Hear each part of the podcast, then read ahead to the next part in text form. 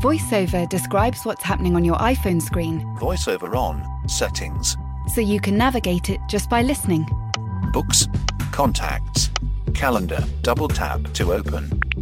Breakfast with Anna from 10 to 11. And get on with your day. Accessibility. There's more to iPhone. Planning for your next trip? Elevate your travel style with Quince. Quince has all the jet setting essentials you'll want for your next getaway, like European linen, premium luggage options, buttery soft Italian leather bags, and so much more. And it's all priced at 50 to 80% less than similar brands. Plus, Quince only works with factories that use safe and ethical manufacturing practices. Pack your bags with high-quality essentials you'll be wearing for vacations to come with Quince. Go to quince.com slash trip for free shipping and 365-day returns. So, so Johnny May is very concerned about the political situation in North Korea. I think he's only he's only right to be. Yeah. I think it's terrible. No, well, you can join him because They he, shot they shot a general by tying him to a cannon. You can't. That that's terrible. Johnny May's been talking to Ben Te'o about this, about his concerns, Yeah. and he's persuading him when their summer off, they're going to go there and and um and, and free the nation. They're going to liberate North Korea. It's the only country where Ben Bentio hasn't played as well.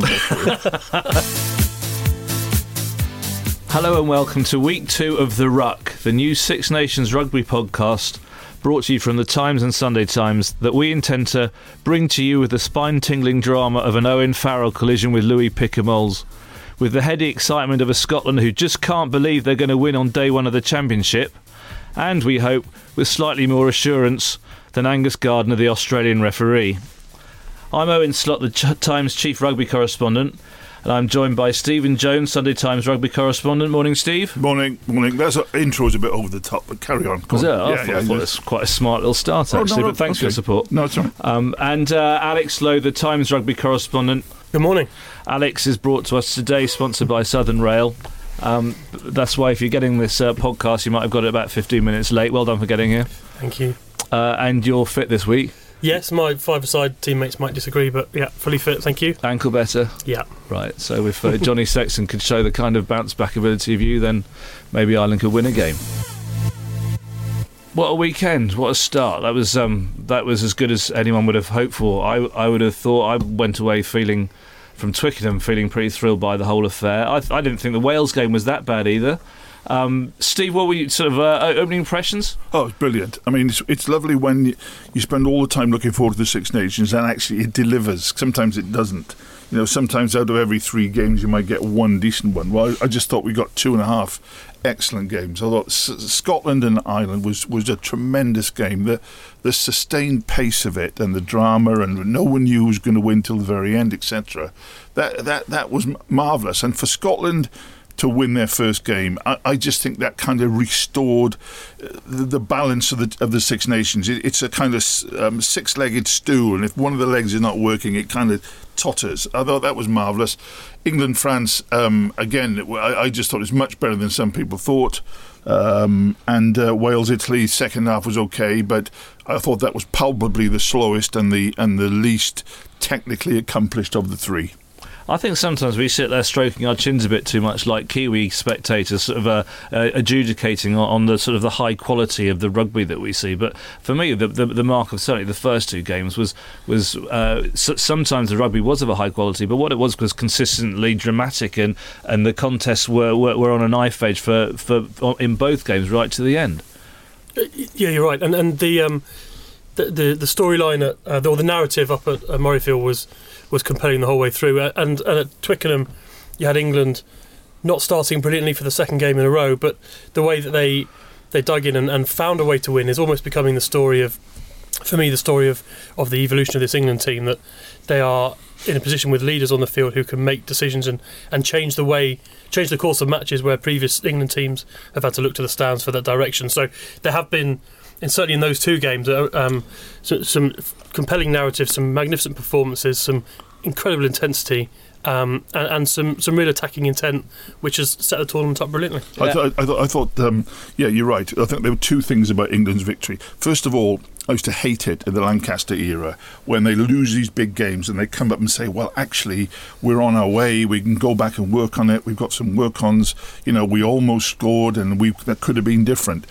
Doesn't matter. Doesn't matter how brilliant you play, and actually, it doesn't matter how badly you play if you win. You win the game, the run continues, the pressure's off, onwards to the onwards to the next one. The only slight converse side of that is in the first 60 when France were going really well. You thought, God, Vahaamahina, Maestri, you guys, are you still going to be there at the end? Because my God, you know they made me look like Olga Korbut, some of them.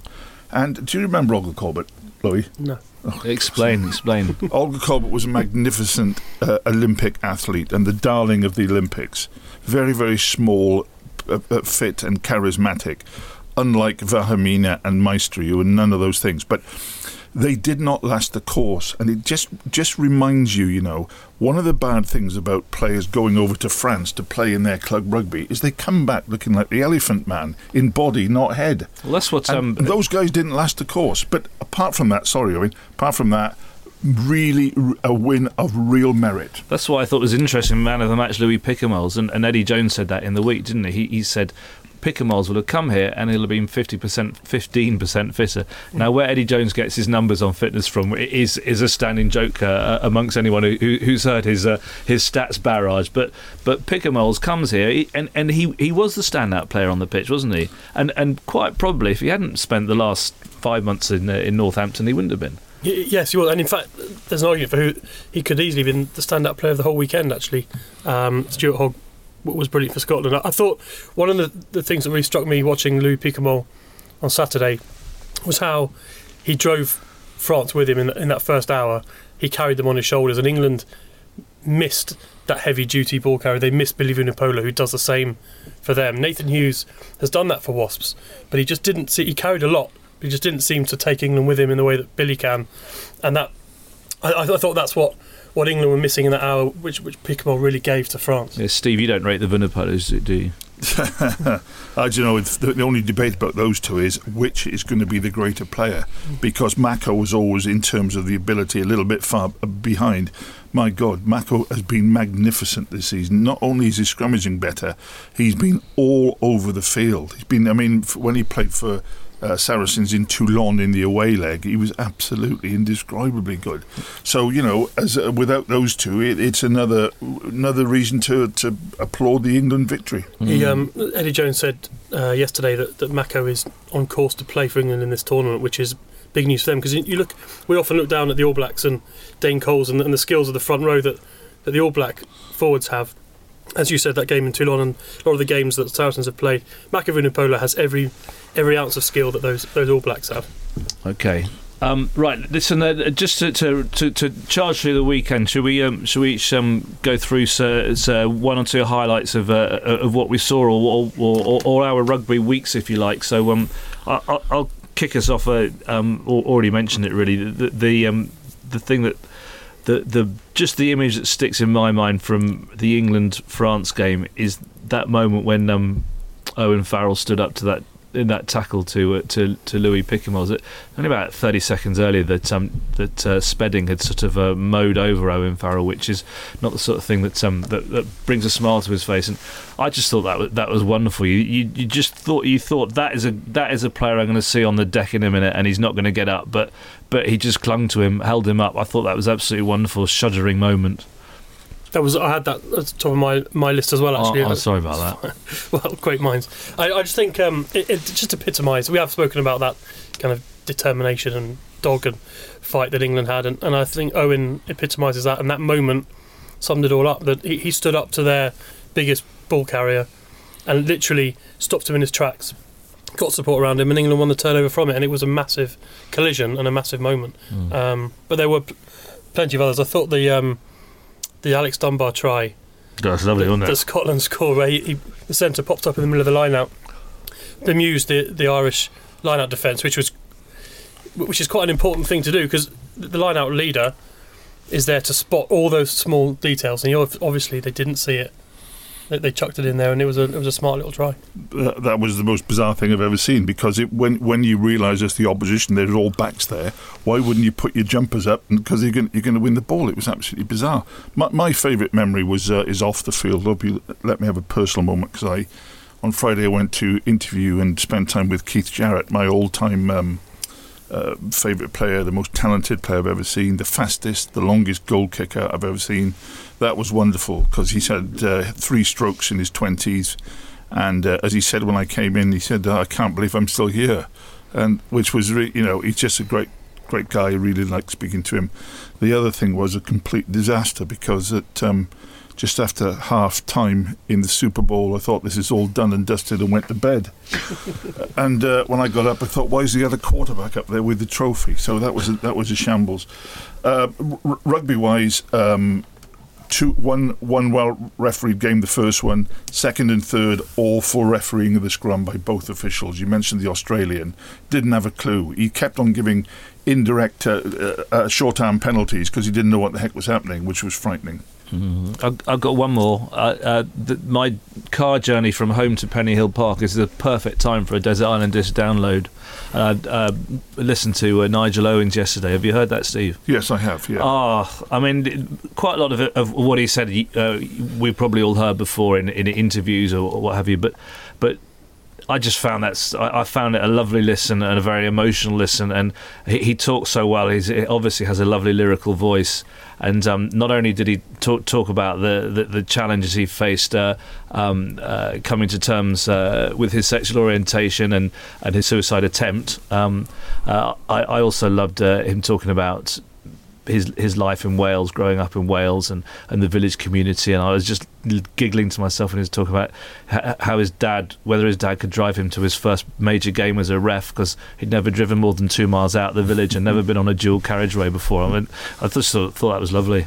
Yeah, no, it's his story. He's he's a brave man who's told his story a lot, and and you know, I think what you have to remember is every time he tells it, it's a painful experience for him. It's a compelling and emotional listen, but he does it because he's he's willing to do that because if it can help one person, then then he feels it's worthwhile, and it's a it's a, a very moving and, and entertaining listen at the same time. I, I, I know I'm just slightly going off Six Nations though. That's a great memory, and, and, and I loved it as well. But what slightly concerns me is, and again, this is not on the Six Nations, but uh, Nigel Owens and Gareth Thomas came out very pu- publicly. Um, followed by Sam Stanley, and uh, uh, uh, uh as you know, revealing their or- orientation, thought they were warmly received in the game.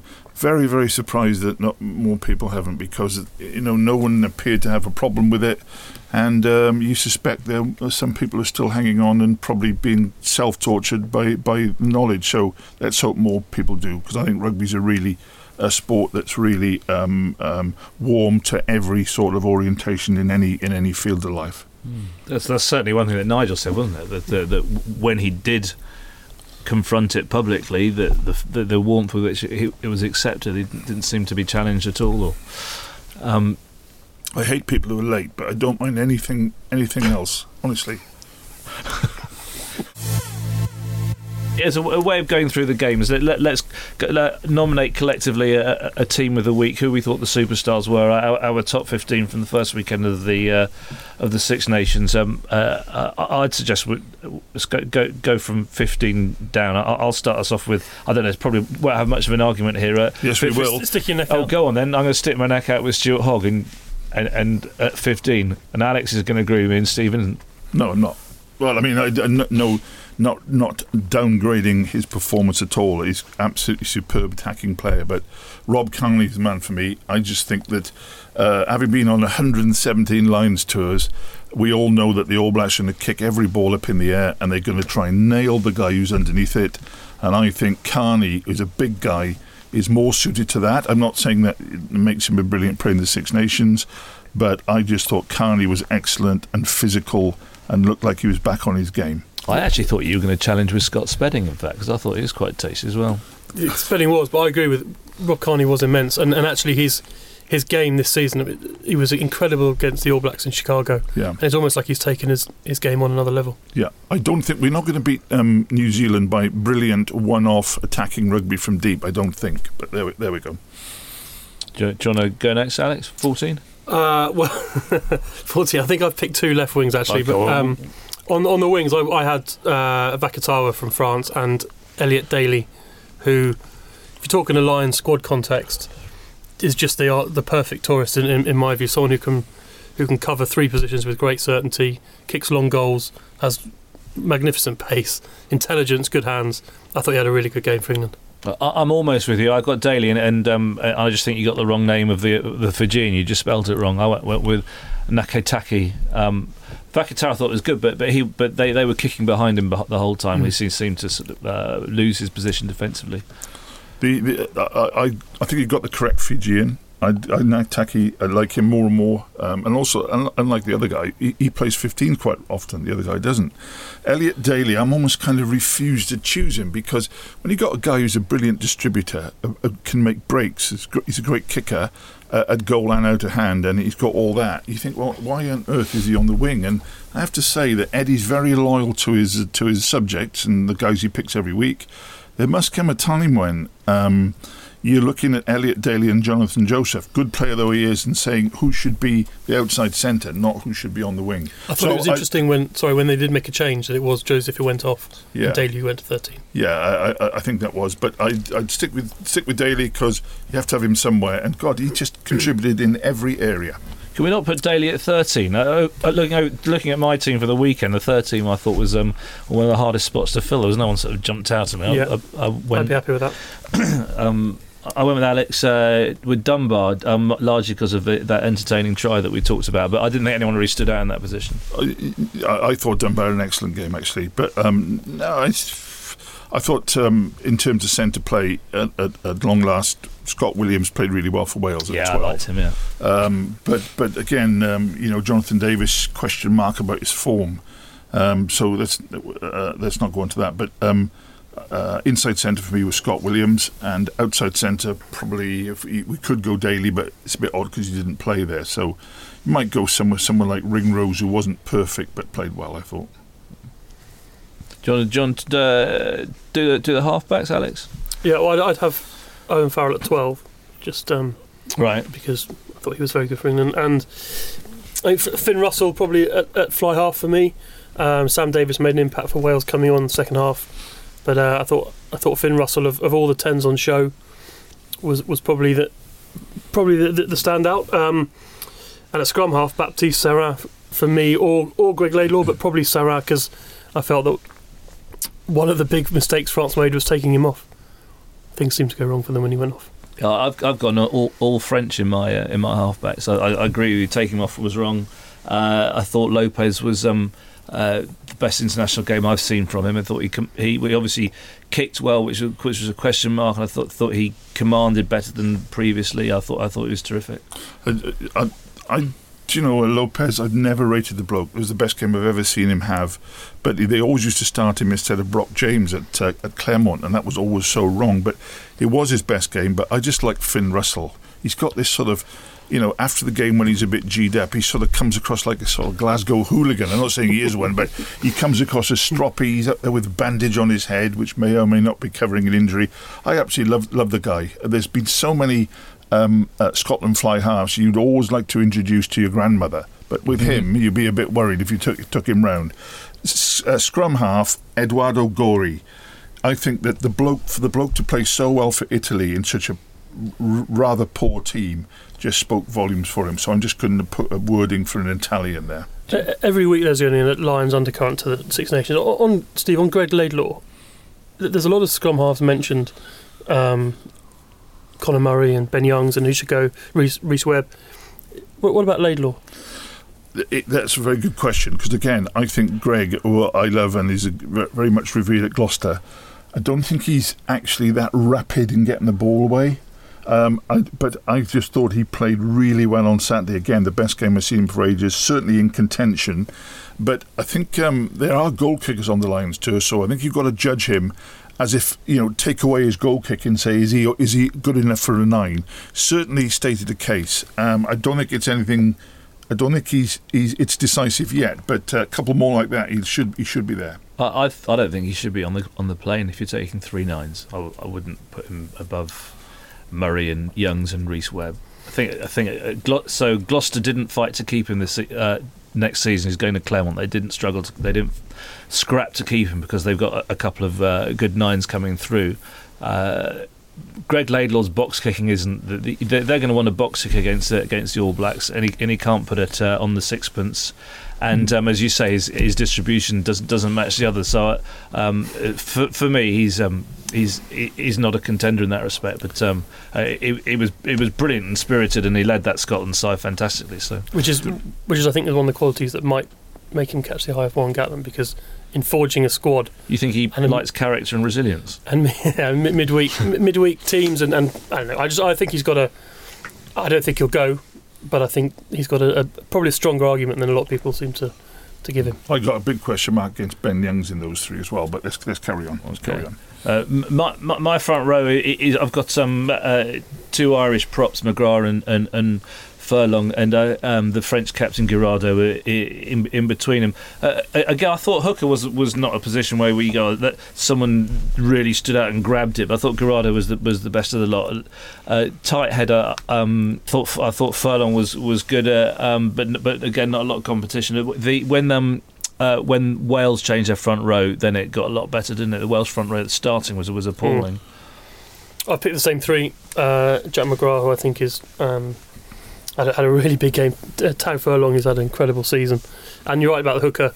There weren't any, for me, any uh, any outstanding candidates. Guirado would, would get my my call there. I thought Zan, Zander Fagerson. So the Ireland scrum was on top, and Zander Fagerson struggled early, but he's um, he's a young prop with real real promise, I think. Well, I'll start with him because I'm going to leave out Furlong. I, I admire him. If I love him to bits, I'm sure he'll be the Lions' tight head just the sort of players coming through. And you, you, you look at uh, McGrath and Furlong, their involvement in that game, and then you compare it with the two Welsh props who started, where you didn't see them at all.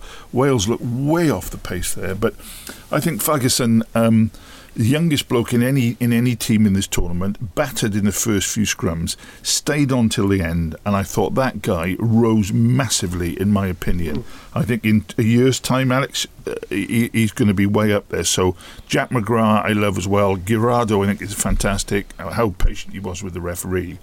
um, but I, I, think this old Big Zander, you know, I think he, I think Scotland have got one there. Mm. I think I think that was one day to speak the different language to the referee, wasn't it? At, uh, Twickenham on Saturday. Well, uh, yeah, it was talking a different language to them. Well, uh, there's there's some some humour in there somewhere anyway. Yeah. Um, well, yeah, we all, we all know that referees they, they they must be able to speak the language of all the teams who are playing in a game. Otherwise, it's grossly unfair. Mm.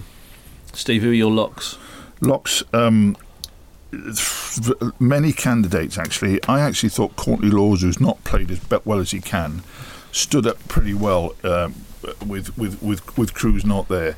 Devin Toner, I'm slightly warming to after never rating him. Slightly war- slightly war- uh, warming to him. But listen, I'm going to be a big Scotch soft Scottish softy here and have both greys. VoiceOver describes what's happening on your iPhone screen. VoiceOver on settings. So you can navigate it just by listening. Books, contacts, calendar. Double tap to open. Breakfast with Anna from 10 to 11. And get on with your day. Accessibility. There's more to iPhone. If you thought the only way to get a more defined jawline with natural looking results was through surgery, think again. Juvederm Volux XC is a non surgical injectable gel filler that improves moderate to severe loss of jawline definition and can help you achieve natural looking results with little downtime. Even better, this improved definition lasts up to one year with optimal treatment. No maintenance required. Improve jawline definition for a smooth, sculpted look with Juvederm Volux XC. For important safety information and to find a licensed specialist, visit juvederm.com. That's J U V E D E R M.com. Not for people with severe allergic reactions, allergies to lidocaine, or the proteins used in Juvederm. Common side effects include injection site redness, swelling, pain, tenderness, firmness, lumps, bumps, bruising, discoloration, or itching. There's a risk of unintentional injection into a blood vessel, which can cause vision abnormalities, blindness, stroke, temporary scabs, or scarring. Talk to a licensed specialist specialist to find out if it's right for you. Imagine the softest sheets you've ever felt. Now imagine them getting even softer over time. That's what you'll feel with Boll and Branch's organic cotton sheets. In a recent customer survey, 96% replied that Boll and Branch sheets get softer with every wash. Start getting your best night's sleep in these sheets that get softer and softer for years to come. Try their sheets with a 30-night guarantee. Plus, get 15% off your first order at bollandbranch.com. Code BUTTERY. Exclusions apply. See site for details.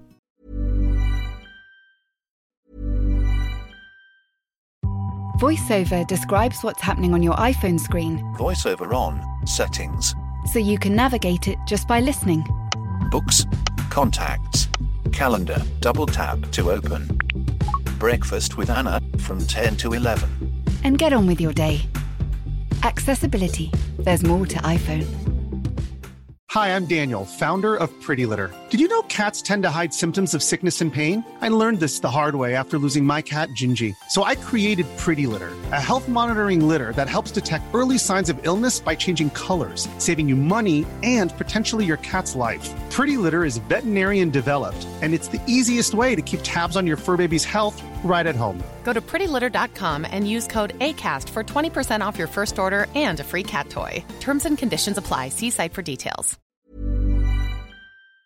I thought Johnny Gray keeps on having great stats, which is fine. Richie Gray keeps on appearing in games, which is also fine. So I'm going to be a big soft Scot and uh, have the two Grays. Yeah, me too. That's why I've got them both. I thought, um, I thought, I mean, Johnny Gray, 27, 28 tackles, um, and Richie Gray, who is less consistent than his brother, or, or, or seems to make uh, less consistent impacts on in a game than his brother. He comes out in and out of games. I thought when Toulouse lost at Wasps the other week, he was in and out too much, and um, but I thought they were both they were both excellent. I thought Courtney Lawes stood up to try to take on some of the ball carrying that England miss and tried to play a bit of a leadership role there. He's lost the line-out calling, but um, no, I'd go with I'd go with the two You see. I thought I was controversial by not having Alun Wyn in my team, but uh, but you, you both ignored him completely.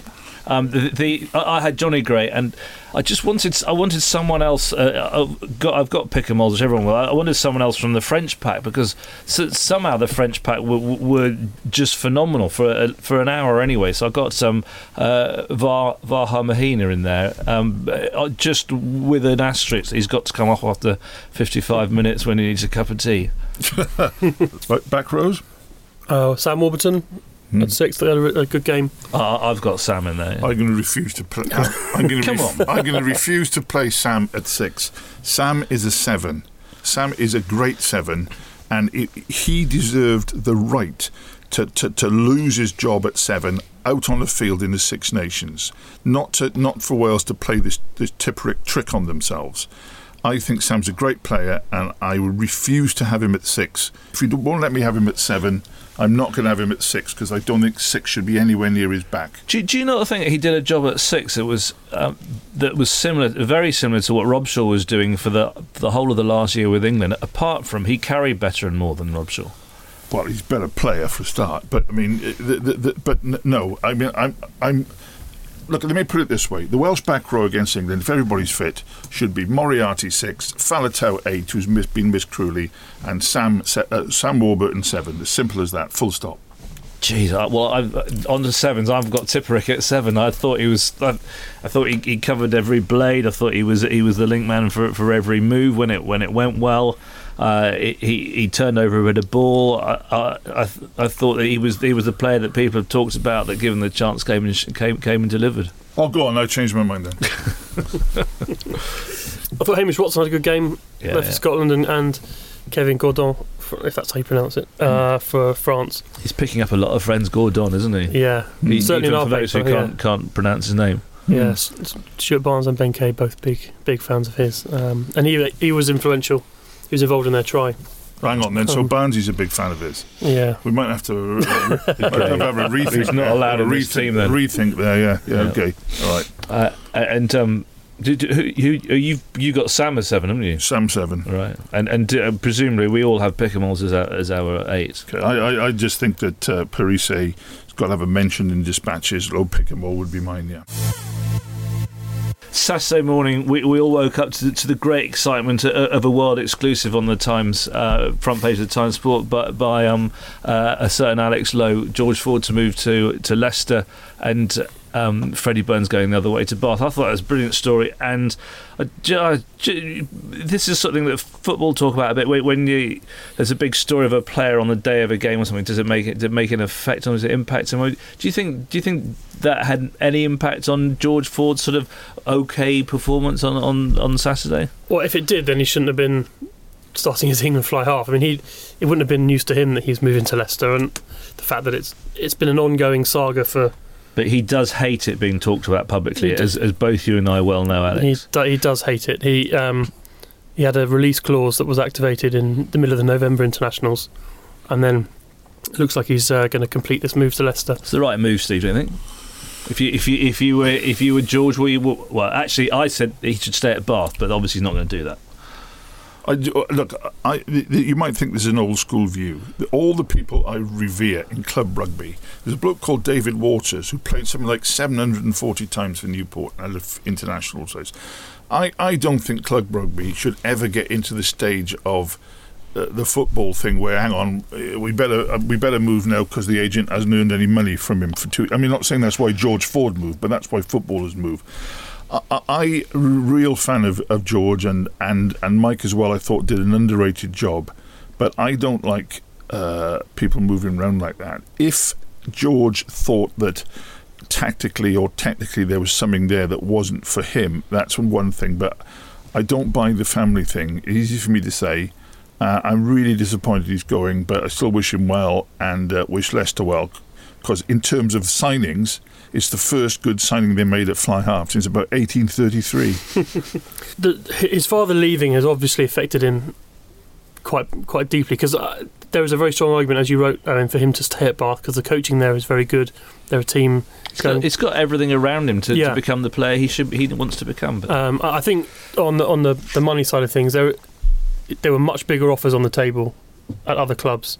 Um, not he, only Sale, I mean Sale were. So he could have earned two hundred grand more a year at Sale. Yeah, and and I believe other clubs as well. I mean Northampton were in for him, Gloucester were in for him. All clubs who are going to spend money.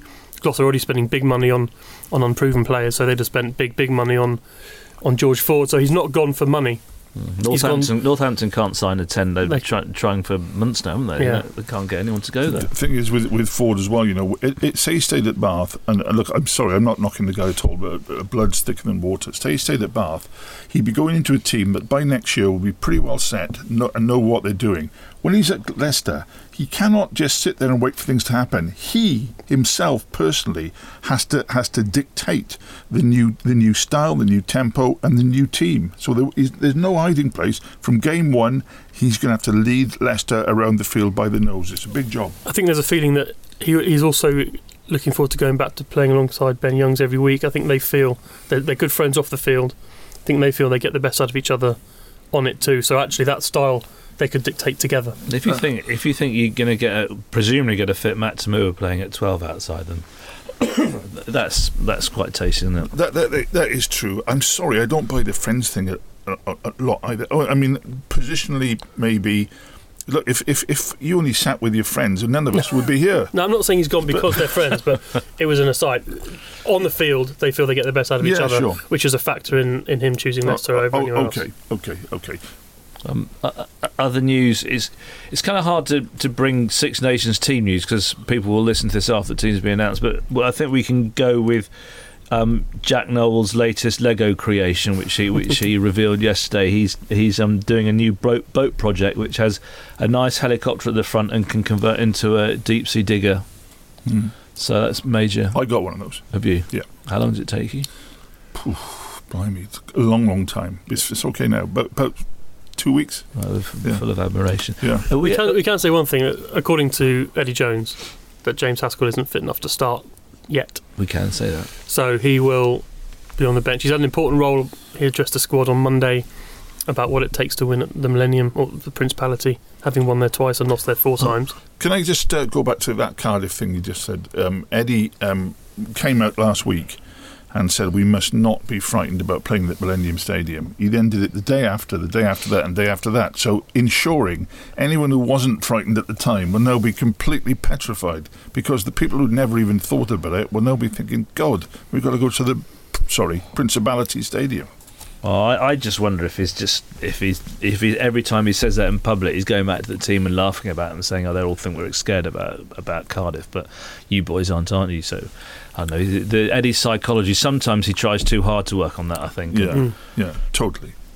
The, the other very, very, very significant um, item of news for the week uh, was um, uh, from Johannesburg on um, Monday morning the news that Joost van der Westhuizen, uh, the former Springbok scrum half, passed away aged 45. Uh, we all saw him play. I, I, he was one of the first players that, that when I started reporting that I just thought was absolutely magnificent. Um, uh, as a personality, was kind of hard to. Uh, he, he kept him himself to himself, and, and the, I don't know if I ever knew a player with such self belief as he did uh, as he had. Um, he, he, was he, he was one of the he was one of the all time greats, wasn't he? Well, I, I, would say yes. I mean, Gareth Edwards, what a scrum half he was. But of, of all the scrum halves who I've seen, either live or, or on television, Joost van der Westhuizen was was head and shoulders above any others. I was just I admired so much his that that confidence is when he, he's one of those players when he's on your team, you just relished someone with that bravado. As a, as an opponent, he was a nightmare for, for anyone to play against. Just incredible physique, great athleticism, wonderful skills.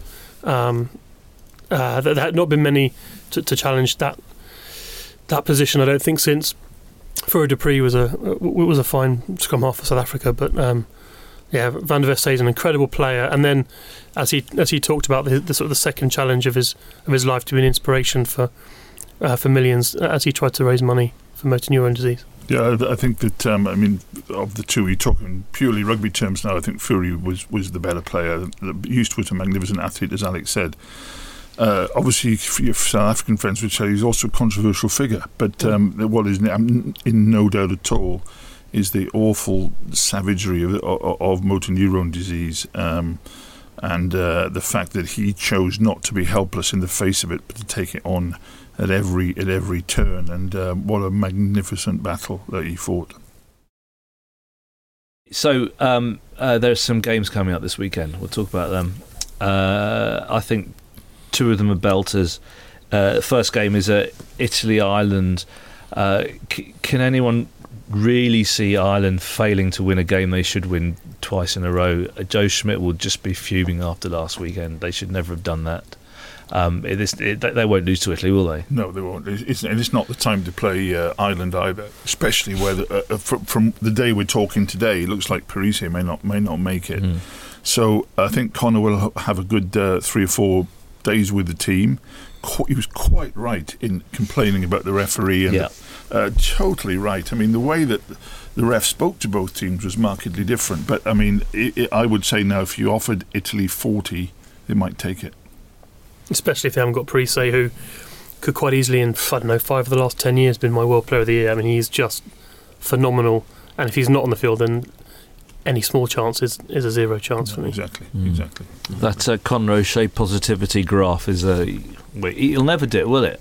He's always he's always proud of the boys. Yeah. Um, uh, the, then um, uh, then the. Uh, the the Cardiff clash that we just mentioned, uh, Wales, England. Um, obviously two two teams that won. Uh, I think I just think that's just a, a, a cracking contest. Um, England, I don't think they should make changes apart from I would bring in James Haskell. Um, but as Alex mentioned, they, they won't do because they don't think he's quite fit enough. Well, they say they won't do. I'm not necessarily sure. I All right, so by the time you hear this podcast, he'll, he'll, he'll be starting in every position. Well, going. Eddie said on Monday that he's not fit enough to start um, by Friday morning. Mm.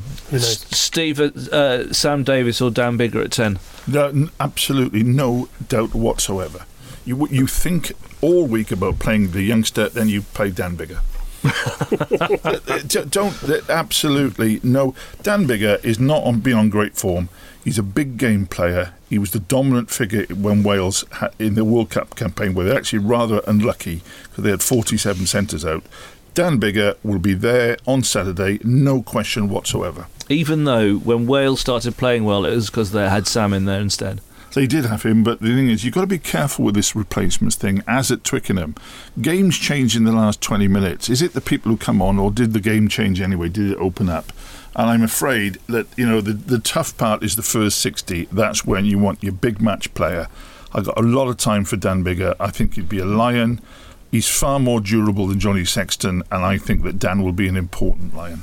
Can you see Wales winning that? I mean, I, I, asked that question as, as if it would be a great surprise if they did. I, I think um, I, th- I still think England have got too much. I think Wales are, are uh, a, a team that, that that's uh, uh, in transition uh, too much still to, to be ready for uh, for for the challenge of England. I think um, I think th- there's one the, the big thing that we don't know is Wales basically because we know that England will almost certainly improve and play really play really well. I don't think they have any problem with the stadium.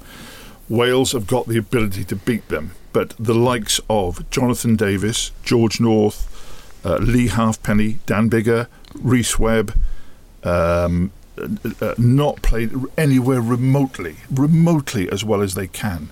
Now they've all got big games in them, but I think it's probably too much to expect that they're all going to find form on the same day. Um, you didn't even mention Liam Williams. You see, when you when you list off the names like that, you've got you've almost got a Lions backline in, in potential. Well, well, you, you, well, in potential, yeah, but some of the potential was sort of in the future, in the past. If uh, Yeah. that's not a contradiction in terms, but um, Faletau i- i- is massive. I would certainly not in any way think that the Lions number eight Test jersey is is Billy Vunipola's. Faletau is a magnificent player. He's the best player in the position Wales have ever had, including including Mervyn Davies. Also, Luke Charteris, I've been banging the drum for him for ages. He's also a great player when he's on form. Um, so Wales have a team there to beat England, but providing they're all on form, and it's too much to expect that they will be. And, and finally, Owen, I'm really, really disappointed with the Welsh front row. With, with Adam Jones' scrummaging and Gethin Jenkins' brilliance around the field, these guys were really, really poor, uh, non-assertive. Uh, didn't see them in the loose. They didn't dominate in the scrum. And I think that uh, those up front, Wales are not good enough. So I'm thinking England by uh, possibly nine or ten. yeah, I, Are they are they caught between two stools at the moment? The kind of the Gatland way, and then the Howley thinking he, he wants feeling the pressure to do something different, but hasn't quite created a, a, a style or a game plan that. I think they are caught between two stools. I mean, I think they're, they're, they're trying to change, but, but but Steve just mentioned the front row. For me, that's mm. when you compare where they were sort of four years ago when they were winning this a a Grand Slam to now. I think that is for me is the biggest change. Despite however you want to play the game or is playing. I think that, that front row, which were so competitive, is a, i- is the biggest change. In the Well, you, you go and ask Gloucester players about Hibbard. I, I spoke to uh, a Gloucester player who's played over 300 games on Lucid for Gloucester. I'm not naming him, but um, you probably guessed. But he's just full of admiration for Hibbard, and it's ridiculous. He's not that, that he was kicked out. He's he's he can do everything.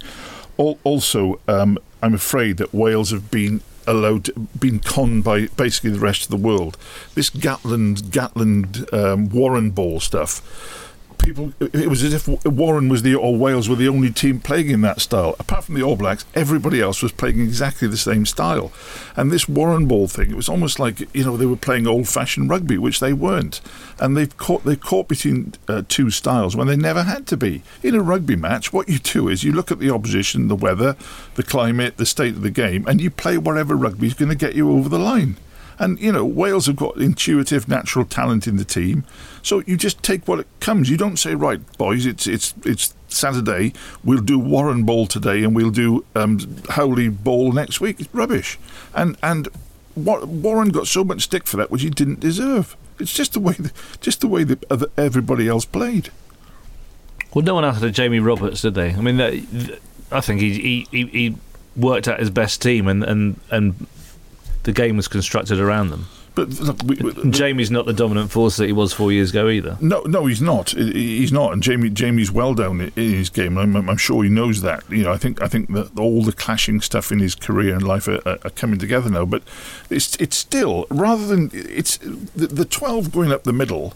It's still the easiest way to make fast ball out of, out of slow ball that there is. It's better than going around the corner forty-seven times in mini rucks. Yeah, Eddie and, Jones uh, is still he's still desperate to, to find a twelve to do that. Well, yeah, I was going to say the, the whole Ben Te'o thing. Bash. It's almost like do you remember anyone remember Charles Kent donkeys years ago? If you take it up the middle, get over the gain line, your team knows what's know what's going to happen, so he's not going to be sealed off. Then off you go, easy. How different would England be now if Manu had been fit for the last two years? Because he was the man Eddie Jones when he got the job wanted at inside centre. So they, England wouldn't have the Ford-Farrell combination having played the last 18 months, they'd have had Manu Tuilagi there. And that's a very, very good question, and you know, they, I don't think they would be where they are now because I still don't think they no one's ever sorted out what to do with Manu. I think they're better off as they were. But having said that about a crash up the middle, but just get one guy over the gain line, and off you go. A f- final game, uh, obviously, it, it's a, that's a wonderful game as well. France Scotland on um, on the Sunday. Um, do, arguably France could feel emboldened by their performance on Saturday. They they they they brought the contest to to, to within three points. They competed. Um, uh, and I think they will also know there's a game a game they could have won. There's a couple of passes that short short of a second try, and um, conversely, uh, well, Scotland do win, and and uh, uh, and their confidence will be massively up as well. I, I find that the, the, sort of the hardest one to call of the three.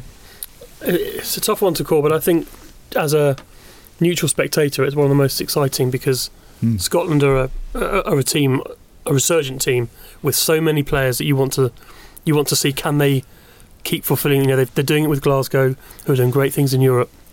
Scotland had a wonderful start, and they've got players who you want to tune in next next weekend to see can Finn Russell do it again can Zander Fagerson do it against the big French front row? Um, can Dunbar and, and, Jones do it against uh, the French midfield? I, I just can think Scott Hogg, Sir Stuart Hogg tackle as well as he can as well as he can run. I mean, that's uh, that's the French will test him on that. Yeah, they, no, sure. they will, and I, I think um, it's a it's a tough one to call, but it's a really exciting game. That one. just fabulous. And what's so nice for Sunday newspaper man is we can just sit in our front rooms and, and watch it. I think it's fantastic. I think I think the inclination is to say France will win it, but the ment- in the mental makeup of it, it's a heck of a different thing. Going to going to going to Twickenham saying, right, we're underdogs, boys. We're going to give it to the English, and we're going to see how we go. We're going to just batter. Then suddenly you're at home, and you've got to win to save your season. If France lose that, then they've lost two. So very very tight. I do fancy France, but you know, if if Scotland can kick on, they're definitely definitely not out of it. Uh, Alex, thanks very much. Steve, thanks very much. Pleasure. Uh, we nailed that, didn't we? Yeah. Okay. Well, I thought I did.